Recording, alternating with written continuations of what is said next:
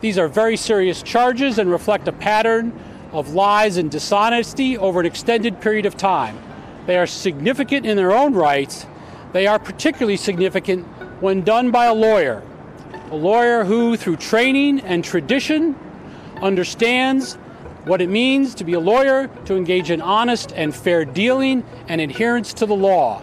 Mr. Cohen disregarded that training, disregarded that tradition, and decided that he was above the law, and for that he was going to pay a very, very serious price. Late Tuesday afternoon, Robert Khuzami, the deputy U.S. attorney for the Southern District of New York, spoke to reporters outside the federal court in Manhattan. Khuzami's statement followed a major moment for one of President Trump's closest aides. Michael Cohen, Trump's longtime personal lawyer, pleaded guilty to eight counts related to tax evasion, bank fraud, and campaign finance violations. Those campaign finance counts, there were two, implicated Donald Trump directly. And yet, the news of the day for the Trump team wasn't over. Within minutes of the news about Cohen's plea came the verdict in the trial of Trump's former campaign chairman, Paul Manafort. The two stories unfolded with nearly unbelievable timing. At practically the same moment, two people close to the president were declared guilty. This is Can He Do That, a podcast that explores the powers and limitations of the American presidency. I'm Allison Michaels, and today we needed to bring you a special break in episode to explain exactly what happened Tuesday, what it all means for the future of the Mueller investigation, and what the immediate and potential future consequences are for the President of the United States. Tuesday's developments are significant. Manafort was convicted on eight counts in his trial, in the first trial to emerge from Special Prosecutor Robert Mueller's investigation of Russian interference in the 2016 campaign. But perhaps even more importantly, Michael Cohen told the court that, quote, in coordination with and at the direction of a candidate for federal office, he worked to keep an individual from disclosing information that could harm the candidate. That candidate, of course, was Donald Trump. Cohen's plea came after several months of investigation beginning earlier this year. Well, so he's been under investigation since the beginning of the year. They raided his office in April, and at that point, it was pretty clear that he would very likely be charged at some point with crimes. He was under investigation for lying to banks to get loans, for tax evasion, and for apparently arranging hush money payments to women who claim to have had affairs or relationships of some kind with the president uh, before he was the president. That's Devlin Barrett. You've heard him here before. He's a national security reporter for the Washington Post. He's explaining how Michael Cohen came to surrender to the FBI on Tuesday. When Cohen did surrender, his plea included five counts of tax evasion, one count of false statements to a bank, and two counts of campaign finance violations. One of those campaign finance violations was related to Karen McDougal. McDougal is a former Playboy model who allegedly had an extramarital affair with Donald Trump in 2006. So, in the case of Karen McDougal, her story was uh, essentially purchased by the company that owns the National Enquirer. That's run by a guy named David Pecker, who is a friend of Trump's and who, according to the charging documents, bought McDougal's story specifically so that he could kill it and keep it from getting out there and hurting the president. Cohen's role in all this was there was apparently some agreement early on that Cohen would essentially buy the rights to that story at some point, essentially reimbursing Pecker for his costs in that.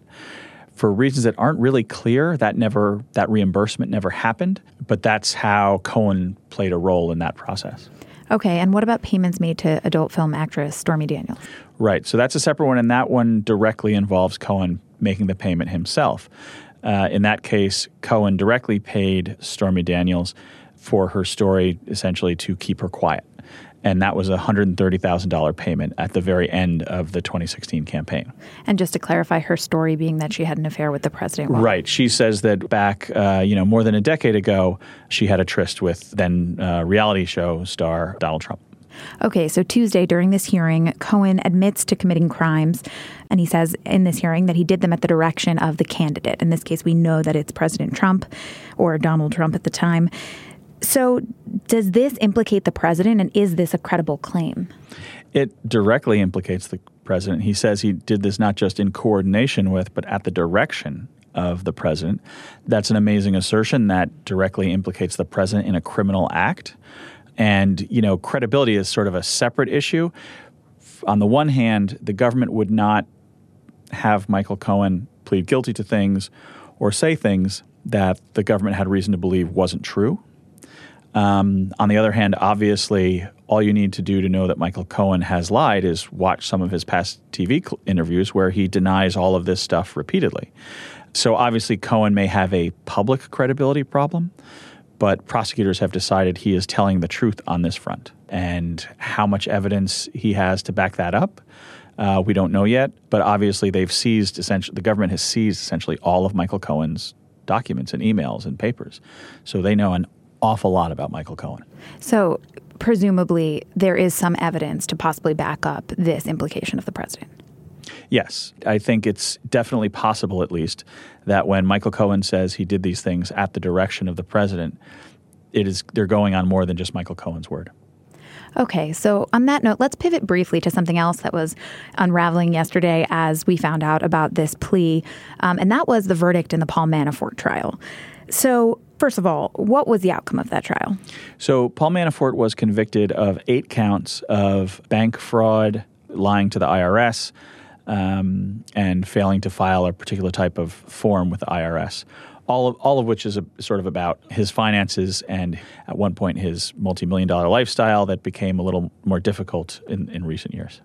And what does this all mean for Paul Manafort? What kind of sentence might he face? Mostly what it means is he's going to prison and he faces between seven and 10 years. The, the sentencing guidelines aren't entirely clear yet. You have to do a little math, lawyer math, basically but he faces between seven and 10 years. The sort of the more interesting question with Manafort, though, is President Trump has said so many positive things about Manafort and said how unfortunate and unfair it is what's happened to him. He won't say whether he has considered giving Paul Manafort a pardon, but a lot of the president's statements could be interpreted to mean that he is definitely interested in giving Manafort a pardon at some point. And law enforcement officials have come to suspect that Manafort believes he is going to get a pardon. And that's perhaps why Manafort hasn't flipped. That that's one explanation for it, yes. So President Trump, as you say, has responded to Manafort's verdict. One of the things he said that this is that this doesn't have anything to do with me. It doesn't have anything to do with Russia. This is something else. And he's continued then to call this entire process a witch hunt. Even though now an independent jury has made a decision ruling that Paul Manafort was guilty of these crimes, and we still see the president saying that this is a witch hunt, how does that add up? What does that mean?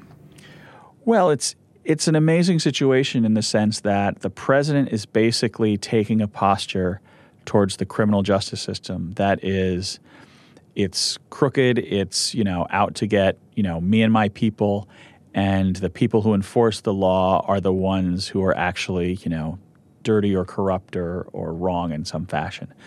That is an argument that frankly you hear more often in sort of the criminal conspiracy world than you do from elected officials. Some other responses that Trump has had to everything that's going on are some that he tweeted on Wednesday in reference to the Michael Cohen plea. He suggested that Cohen made up stories in order to get such a deal and that Cohen pled guilty to two counts of campaign finance violations that are not a crime. So, first of all, are campaign violations or the ones specifically included in this plea a crime? Yes, when you plead guilty to a crime, that is a crime. In addition to that, in that same tweet, Trump said President Obama had a big campaign finance violation and it was easily settled. Do we know what he's referring to? Uh, it, he appears to be referring to a fine that the Obama campaign paid for uh, a number of failures to file 48 day notices. One of the rules of campaign finance violations, uh, campaigns finance law, I should say, is that when you get close to an election, you have to start filing very quickly uh, what money is coming in. And the Obama administration failed to do that for a, a, number of days right before an election. And so they were fined, I believe, $375,000, something in that ballpark.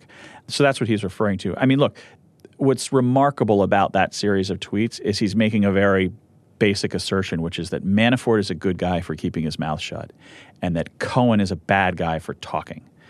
That is an amazing, it, it's just, as someone who's covered courts for a long time, it's just amazing to me to hear the president speak that way about criminal cases.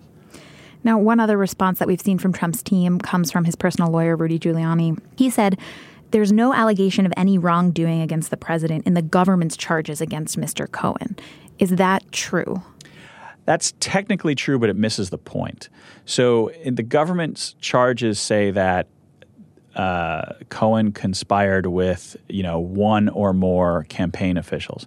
Now, obviously, the president may be a, is considered an official within his own campaign, so that may be a reference to the president. We don't really know, but when uh, Cohen speaks to the judge and says what he did, part of the rule of pleading guilty is you have to explain in your own words what you did. Uh, that makes you guilty of a crime. Cohen said, I did these things at the direction of the candidate. Um, so he says it, and it's not like that's a surprise to prosecutors when he says it. They know they have some understanding of what he's going to say, and they're not. If they have a problem with that, if they thought that wasn't true, they would say so. So we see Trump's story seem to be changing a lot. He originally said that he had no knowledge of any payment to Stormy Daniels, and now, according to the plea that Michael Cohen made, he did in fact know about what was going on. So. Is there anything to be made of the inconsistencies in Trump's narrative? Well, I think there's a lot to be made of it, but again, it's a question of who whose opinion do you care about, right? So, um, time and again, it's been sh- you know people have come forward to say the president did not say was not being honest when he said X. Mm-hmm. Um, that hasn't seemed to have much consequence for him politically, except in that you know Democrats get angrier and um, you know and Republicans get more defensive. Um, so I think there's numerous instances where what the president asserts uh, ends up not holding up to scrutiny. Um, and some of his statements on Stormy Daniels actually made Cohen's situation much worse. I mean, there's a, for you know, boring legal reasons, um, you know, Trump is partly responsible for Michael Cohen pleading guilty. Uh, but does that have an actual political consequence for him? Uh, you know, so far the answer has, has always been no. Can you explain why Trump has some responsibility for Michael Cohen's plea? Right. So, um, if you remember when uh, Cohen's office was searched, that came sh- very sh- within a matter of days after Trump making some statements on Air Force One that he didn't know about the Stormy payment and that if uh, Cohen made such a payment, he did it on his own. That's really important for Cohen's situation because at the time prosecutors were able to argue, you know, th- that then what Cohen did in that front isn't protected by attorney client privilege because by the client's own statement, Cohen was not acting as his attorney when he did those things because you can't act as someone's attorney and do things that the client has no idea is, is happening. So when Trump made that statement, it was immediately used by the prosecutors as part of their legal justification for both searching Cohen's papers and then, you know, obviously going through them and compiling evidence from those papers. Uh, that hurt Cohen significantly, and it's those kind of statements that I think um, that's one of the more egregious examples, I'd say. But there are a number of times where the president or people immediately around him have said things that legally were counterproductive to what they were trying to accomplish. Now, let's talk a little bit about how this all fits into the Mueller investigation, because I think it gets a little bit murky here. How does, let's specifically, M- Michael Cohen's plea fit in, if at all, with the Mueller investigation? Well, right now it doesn't at all. What's interesting is uh, the Cohen case really has been handled by the New York prosecutors, not Mueller's office. Um, and what's what's been interesting since the plea, his lawyer has made a couple of statements suggesting that you know, Cohen would be interested in, and available possibly to talking to the special counsel's office and might have some information that would be useful to their work. Uh, frankly, I've also talked to law enforcement sources who say that Cohen isn't ultimately really that important to uh, the special counsel's office investigation. Um, that, as far as they're concerned, you know, he doesn't advance the ball much for what they're trying to answer. And remember, they are really what you've seen in the last few months with the special counsel's offices. They are really trying to narrow their focus onto the core question of what did Russia do to interfere with the 2016 election, and which Americans, if any, uh, participated or tried to participate in that effort.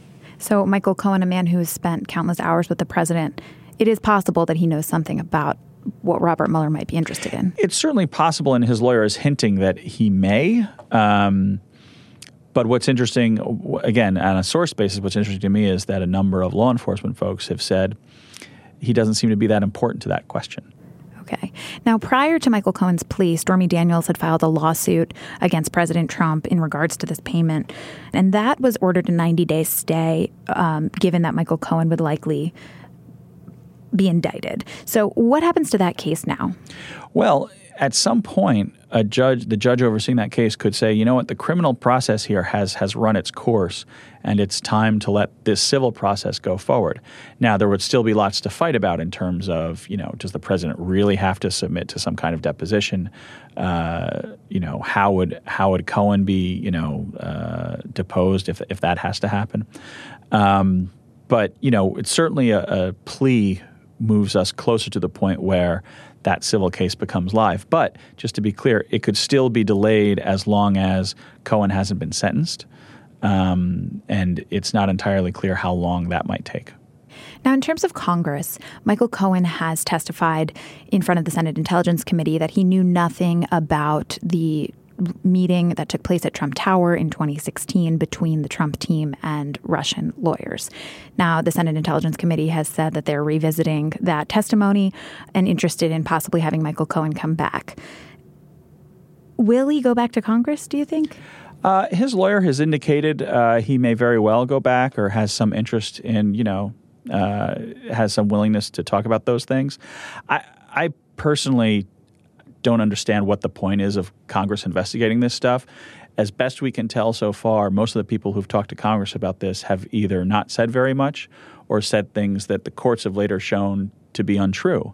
So I, I, am a little perplexed as to what anyone in Congress thinks they're going to solve, what mysteries they think they will reveal um, through their testimony to Congress, because it hasn't happened yet.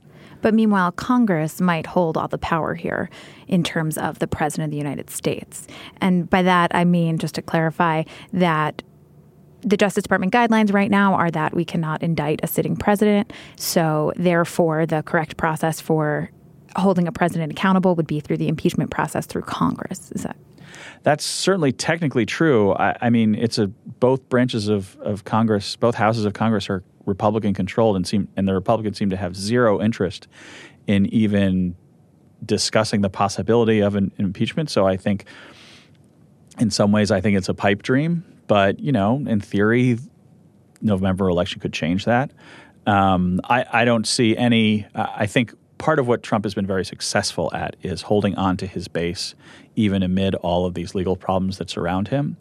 And I think part of what happens when you hold on to your base is the members of your own party uh, are reluctant to turn on you. And I think uh, I don't see any reason to think that the Cohen situation or the Manafort situation necessarily means that members of his own party are now going to turn on him because they haven't yet. So, what options do prosecutors have right now? So, they keep investigating, and there's a number of areas in which you could see more information about what the president did or didn't do come to light. One is through indictments. If you think back to um, what art, what what the Watergate investigation, how the Watergate investigation proceeded, um, Nixon eventually became uh, an unindicted co-conspirator in uh, charges brought by uh, the investigator in that case. So it's always possible that there could be some references to uh, the president in some future charging document. So, for example, in the Cohen case. Um, the president is clearly individual one. Um, they decided they weren't going to publicly identify the president, but they made the helpful categorization of they describe him as individual one who was elect who became president in 2017. we're pretty sure we know who that is. Um, the other way they could go, uh, and these aren't mutually exclusive, they could do some combination of these two things. But the other way the special counsel's office could go is they could issue a report to Congress laying out what they found and basically saying to Congress, here's what we found, here is what uh, we think is important to any questions of impeachment or just sort of, you know, further congressional investigation if you so choose. Um, and that would be the other way in which some of this stuff could come to light. Okay, so let's just kind of figure out where all of this is headed. What is next for first Paul Manafort? Well, as far as we know, he is due to go on trial again in September on different charges in, in Washington, D.C. And what's next for Michael Cohen? Uh, he is, uh, as far as we know, awaiting sentencing. Um, but the big question is will there now be some movement between him and the special counsel's office? Okay, and then along those lines, what's next for the president? Uh, well, so far it just seems to be uh, pretty angry and lashing out. Um, uh, and I do think that he is in the middle of, of, you know, there is a legal nightmare around the president because so many of people close to the president are either, um, you know, have been found guilty of something or are under investigation. That is a legally precarious position to be in, and I don't think he will get out of that precarious position anytime soon. And so, a great question, and what we're all looking for as reporters is, does he try to do anything about that? You know, doing something about it could be, depending on what it is, could be dangerous for him. Uh, but he's also, you know, sort of beset from another from a number of angles right now. One theme jumped out at me from Tuesday's events the original mandate of the Mueller investigation, the investigation that eventually led to Paul Manafort's trial, which ended this week, was to investigate Russian interference in the 2016 election. Cohen's guilty plea included campaign finance violations related to that same election. So then, does this period of time reflect a challenge for the American electoral system? Is the integrity of our elections at risk? I don't think the specifics of what they're admitting to should, you know, make people think that elections aren't fair or elections aren't accurate. Um, you know, there's a campaign finance violation here, and that's important. That's not nothing. But I do think that what this week does is that it shows that some of the people around the president were committing crimes while they were working for the person who became the president that's alarming and that raises a host of questions as to you know is it unique to these two people or three people or four people or is there some bigger problem here? When it comes to elections i think the big question we still don't have an answer to which is did americans conspire with russians or the russian government to interfere with the election? That's still the you know gajillion dollar question that we don't have the answer to